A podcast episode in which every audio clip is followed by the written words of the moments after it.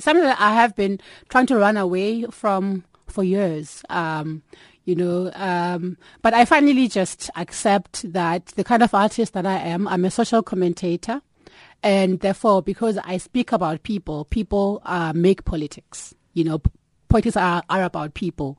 Um, so I'm I'm quite I'm comfortable and um, you know being a firebrand, which is what my latest album was was all about, accepting that you know that you know I will always be called on to comment on politics. Mm. And on the current ConCourt um, judgment, I'm happy, firstly, to live in a country that applies democracy. I'm happy to live in a country um, where still rule of law um, wins the day. That's one. I mean, living in on the continent, you know, where you, you hear such human rights abuses and you know democracy abuses, I'm quite happy to live in a country that actually still adheres to the law.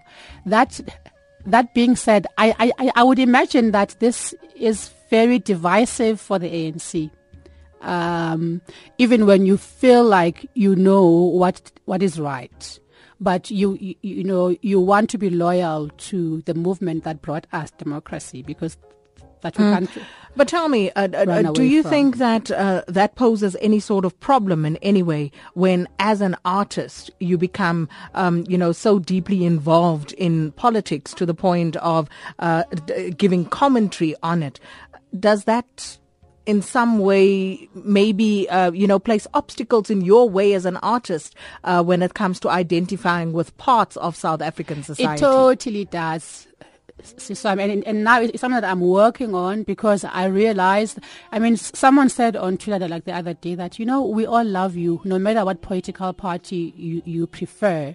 So we don't want to see what your preferences are because then we feel like you alienate us who, you know, who don't prefer that, you know, and, and, and that made um, sense, you know, and, and, and, and it made me rethink you know.